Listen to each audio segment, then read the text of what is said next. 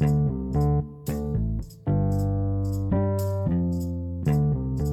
pasien sering kali nggak menyadari kan kalau ternyata sebenarnya uh, alergi makanan gitu. Dokter giginya juga nggak paham ini kenapa gitu.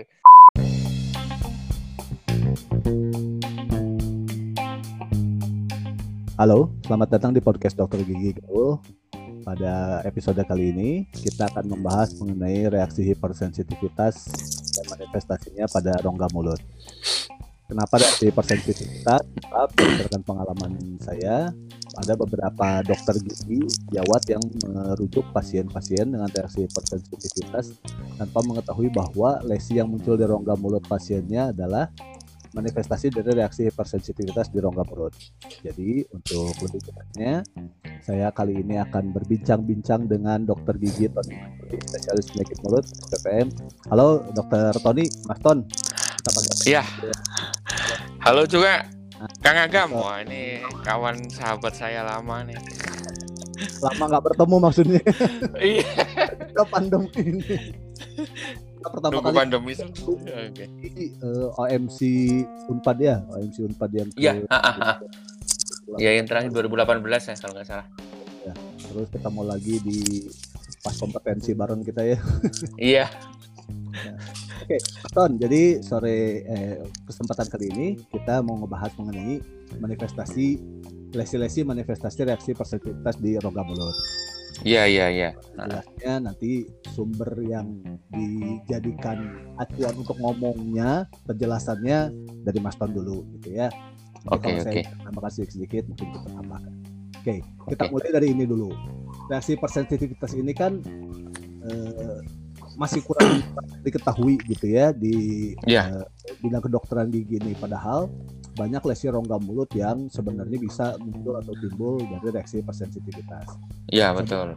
Baik lesi-lesi ini sebenarnya reaksi hipersensitivitas itu apa sih gitu, terutama yang di rongga mulut ini gitu. Nah. Oh, Oke, okay. saya mengingat Kang Agam aja ya biar. Ah boleh, maaf enggak, silakan lanjut. Jadi gini Kang Agam, uh, saya coba uh, menerangkan dari bahasa yang sederhana aja lah ya, jangan okay. bahasa medis. Jadi sebenarnya di yang kelainan imun ya, kelainan imun hmm. yang sering kita bahas Sistem itu sebenarnya garis besarnya ya. ada tiga lah. Ada yang hiper, itu berarti hmm. hipersensitivitas atau alergi, ada autoimun, ada defisiensi imun gitu. Oh. Jadi kalau hipersensitivitas atau alergi itu sebenarnya adalah reaksi tubuh yang berlebihan over terhadap adanya benda asing yang masuk ke dalam reaksi tubuh. Tubuh ini reaksi sistem uh, pertahanan tubuh uh, uh, uh, uh. Jadi karena ada benda asing, jadi dia bereaksi tapi sayangnya reaksinya itu berlebihan gitu kan. Oh, lebay uh, dia lebay. Ah, betul. Terus kalau autoimun, kalau autoimun dia tanpa benda asing masuk dia bereaksinya berlebihan tapi yang diserang adalah organ tubuh sendiri jadi okay. tubuhnya menyerang organ tubuhnya sendiri gitu yes. nah sementara kalau defisiensi imun ini imunnya yang turun jadi ketika ada infeksi malah dia nggak bisa nyerang malah okay. jadi sakit gitu pasien-pasien yang imunokompromis ada ya imunokompromis betul HIV AIDS diabetes mellitus nah itu defisiensi imun. Okay. Gitu Kang Agam. Oke, jadi dibagi tiga sebenarnya ya, ya reaksi garis besarnya terhadap ha. imunnya nih ya. Ha, ha, ha, ha. Nah sekarang untuk kita lebih spesifik ke yang hipersensitivitas dulu nih ya tanpa okay. uh, membahas yang autoimun atau okay, ya. efisiensi itu. Nanti itu kita bahas di uh, sesi lain gitu. Oke. Oke, untuk reaksi hipersensitivitas pada rongga mulut ini, hal-hal apa aja yang bisa menimbulkan reaksi hipersensitivitas tersebut? Hal-hal apa aja berarti kemungkinan berarti benda asingnya gitu ya, ya jadi okay. se secara secara garis besar hmm. mekanismenya itu sebenarnya terbagi dua Kang Angga hmm. jadi ada yang secara lokal ada yang secara sistemik maksudnya ya. sistemik ya. itu begini artinya nah. dia harus de, dimakan dulu dimakan atau disuntikkan gitu kan jadi harus terpapar dulu uh, harus kena uh, dulu gitu ya uh, uh, gitu nah kemudian yang kedua itu lokal. Lokal itu alias mungkin dalam artian dia uh, ter apa nempel gitu ya. Tersentuh. Lokal itu nempel maksudnya. Jadi misalnya oh. contoh nih contoh. Kalau yang sistemik tadi kan misalnya makanan obat-obatan mungkin apa uh, obat biosuntik ya. Pokoknya obat yang disuntikkan atau yang dimakan. Kalau lokal itu dia nempel. Contoh misalkan pasta gigi Nah, pasta gigi nempel di rongga mulut kan untuk gosok gigi tanpa harus dimakan kan. Eh, ternyata menimbulkan reaksi di sekitar rongga mulut situ gitu. Oh. Contohnya gitu. Jadi dia nggak masuk ke dalam tubuh. Ah, ah, tapi dia hanya nempel aja, tapi te- bisa terjadi reaksi gitu. Oke, dia berkontak gitu ya. Ah, berkontak lah ya benar kontak. Contoh si eh, benda-bendanya nih selain pasta gigi tadi ada Ada. kemungkinan kemungkinannya. Ada bahan-bahan kedokteran gigi, Kang Agam, misalkan Oke. eh, bahan tambal. Ada juga orang yang alergi dengan bahan tambal, terutama yang paling sering terjadi kan bahan tambal yang apa? Logam itu ya. Logam. Oke. Eh, bisa untuk mahkota Baik. jaket, untuk tambalan, gitu. Termasuk gigi palsu akrilik itu ada juga yang alergi dengan bahan itu. Oke.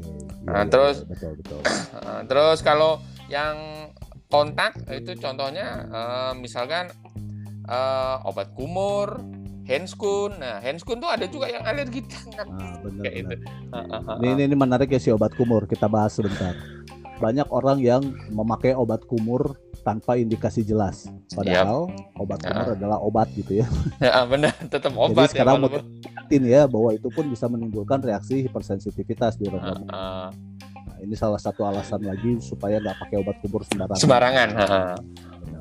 Oke, kemudian setelah si eh, apa istilahnya ya si antigen ini nih si benda yang atau bahan yang berkontak Iya. dengan mukosa rongga mulut ini eh, melakukan pertemuan gitu ya, hmm, hmm, hmm. lesi atau kondisi oral apa yang bisa muncul sebagai manifestasi dari reaksi hipersensitivitas ini? Gitu. Eh, ini bentuknya ya atau Ya. ini. Nah, Jadi sebenarnya kalau di textbook textbook itu banyak sebenarnya. Cuman yang paling sering lah ya, yang paling sering. Ya. Jadi eh, kalau yang paling sering itu adalah kayak stomatitis atau sariawan, sariawan berulang. Jadi sebenarnya dia tuh alergi makanan gitu kan.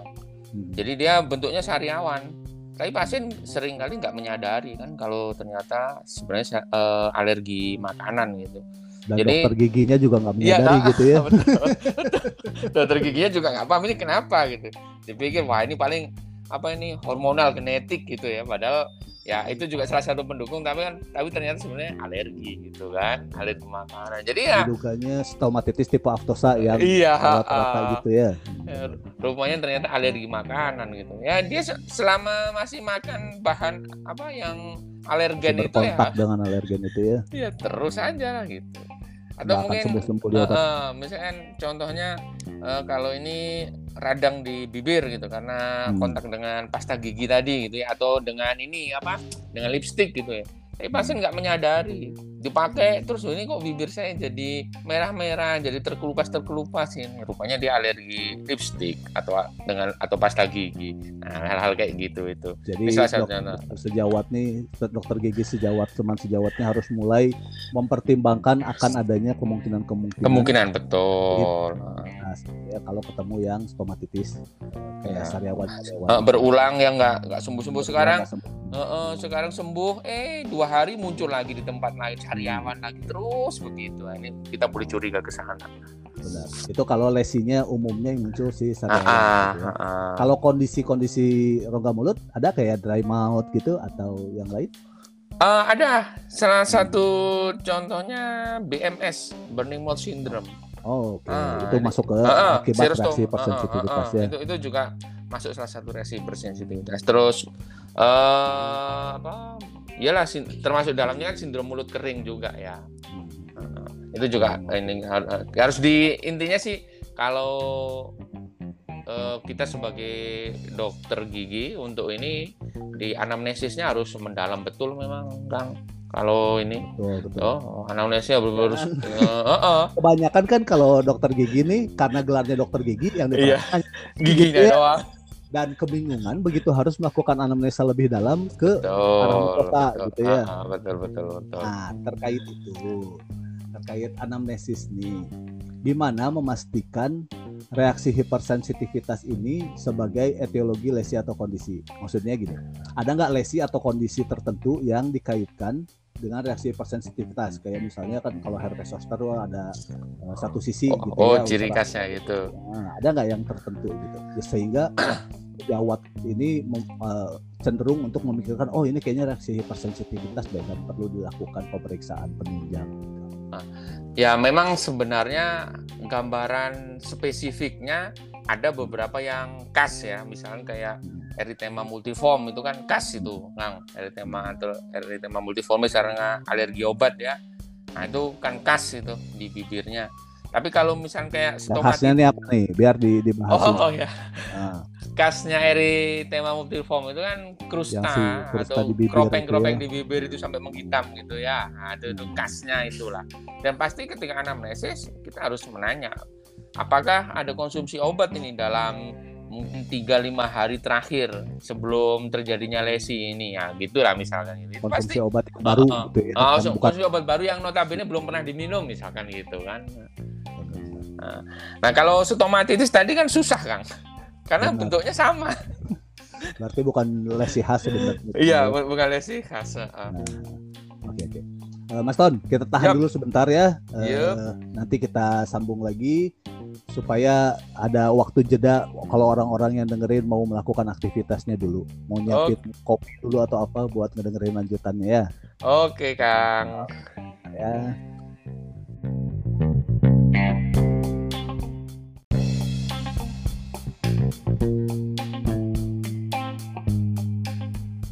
selamat datang di podcast Dokter Gigi Gaul. Sekarang kita melanjutkan perbincangan sesi kedua dengan Dokter Gigi Tony SPPM, Mas Ton.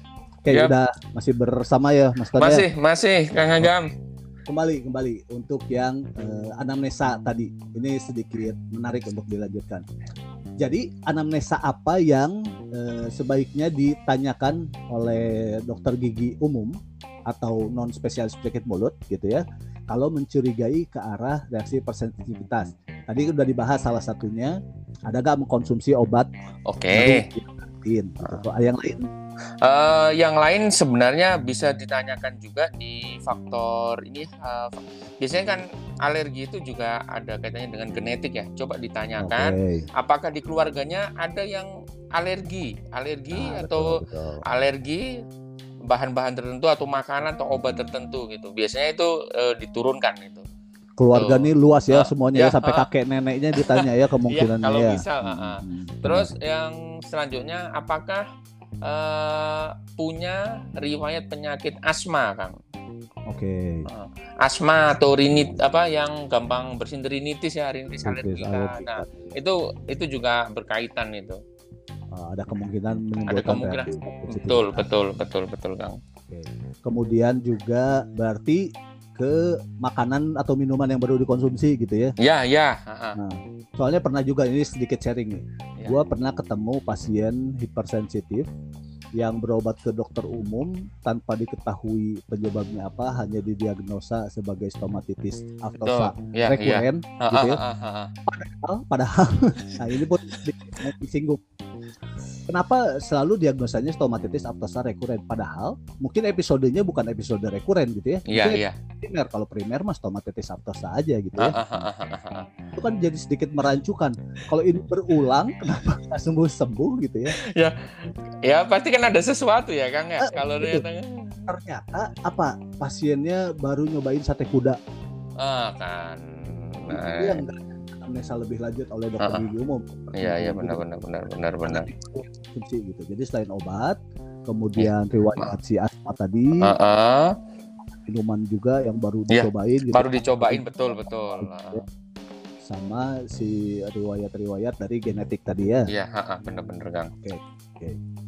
Uh, kemudian kalau misalnya udah mencurigai ke arah reaksi hipersensitivitas, mm-hmm. pemeriksaan apa yang bisa dilakukan oleh dokter gigi umum dulu? Misalnya kalau mau merujuk tapi dokter rujukannya jauh gitu atau okay, okay. Nah, nah.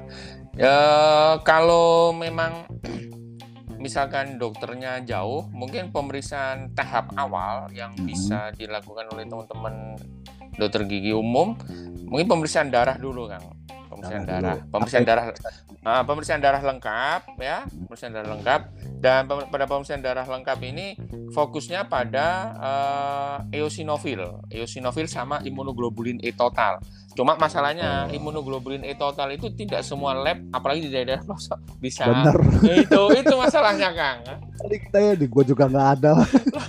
Ya itu masalahnya itu. benar-benar. Eosinophil itu berarti hitung jenis darah putih ya? Ya, ha. itu biasa itu salah satu indikatornya di situ. Biasanya kalau orang yang eh, punya riwayat alergi atau sedang alergi itu eosinophilnya biasanya lebih dari normal. Nilainya Ada. tinggi dia. Ha, ha. Itu yang paling sederhana lah Kang, yang bisa dilakukan gitu kan. Untuk mengetahui ke arah Ah, ah, hipersensitivitas ah, atau ah, bukan, ah, gitu ya. benar-benar Kang. Dan kalau misalnya mereka melakukan pemeriksaan itu dan tinggi, mereka baiknya satu bisa melakukan pengobatan simptomatis dulu. Iya, iya ya, benar, ha, benar. Merujuk. Nah, sekarang kalau mau merujuk, tujuannya dokter gigi spesialis apa nih?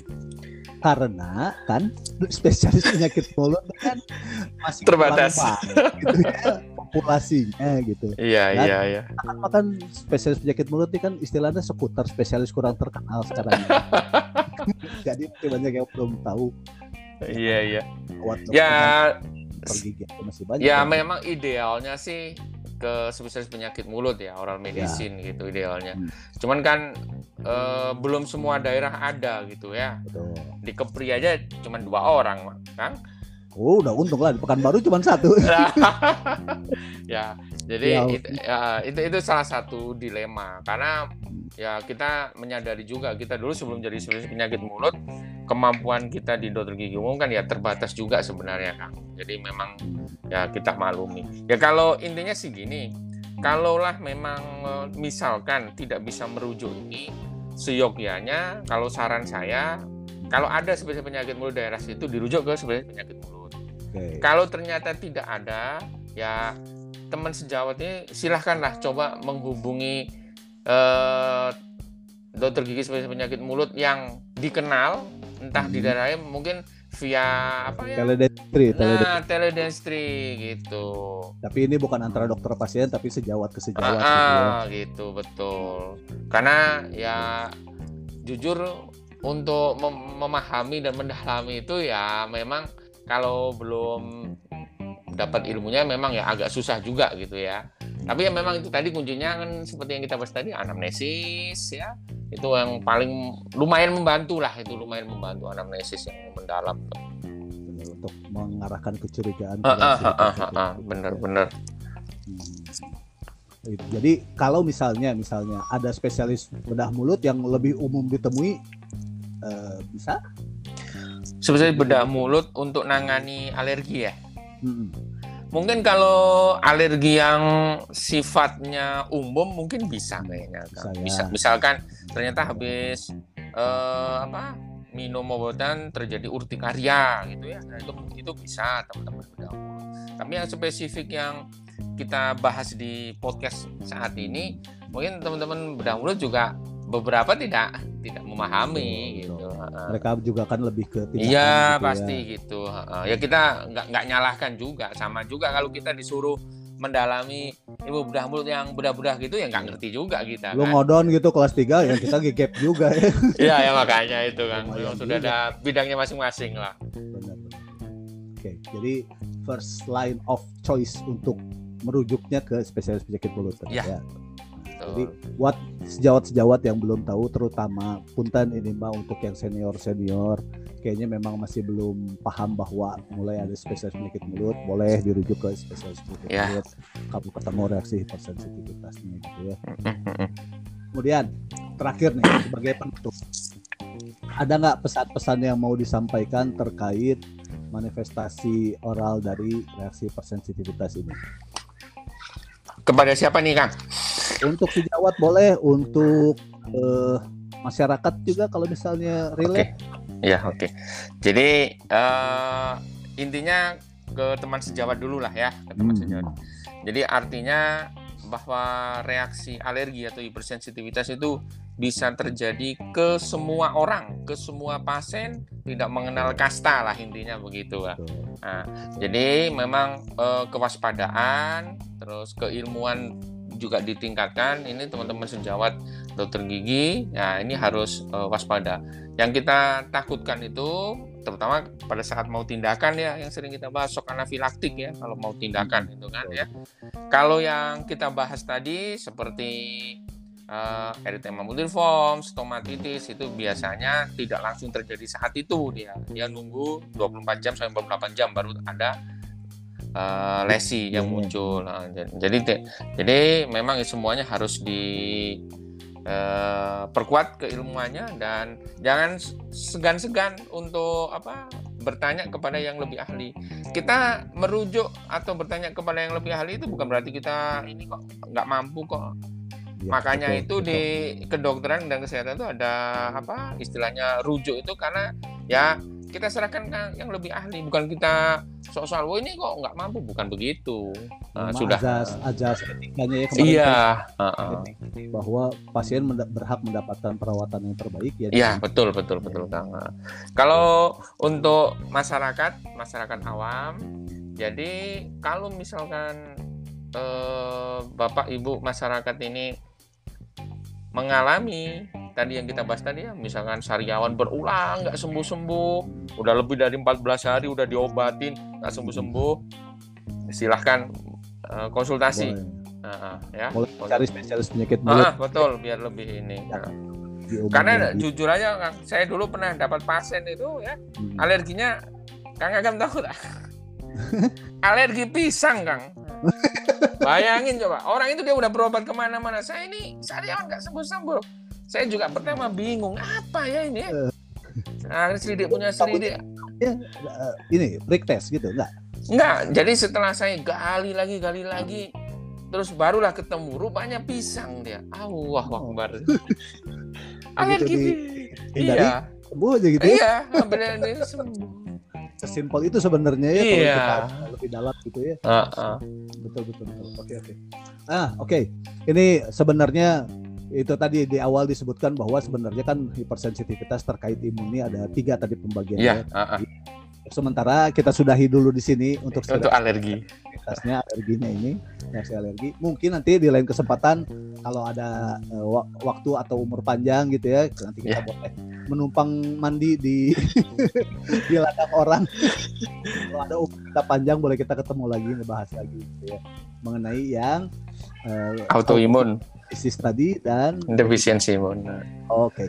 Oke, okay, sekian untuk episode kali ini. Terima kasih untuk Mas Ton atas pencerahan dan. Oke, okay, sama-sama Kang Agam. Waduh, hmm. makasih nah, udah kalau, diundang. Kalau pesan penutup saya sih kembali bahwa dokter gigi jangan hanya terpaku pada gelar yang kegigian, Betul. tetapi mulai memperhatikan si jaringan selain gigi gitu ya dalam rongga mulut. Ya, Oke. Okay. Betul. Sekian dari saya. Assalamualaikum warahmatullahi wabarakatuh. Waalaikumsalam warahmatullahi wabarakatuh.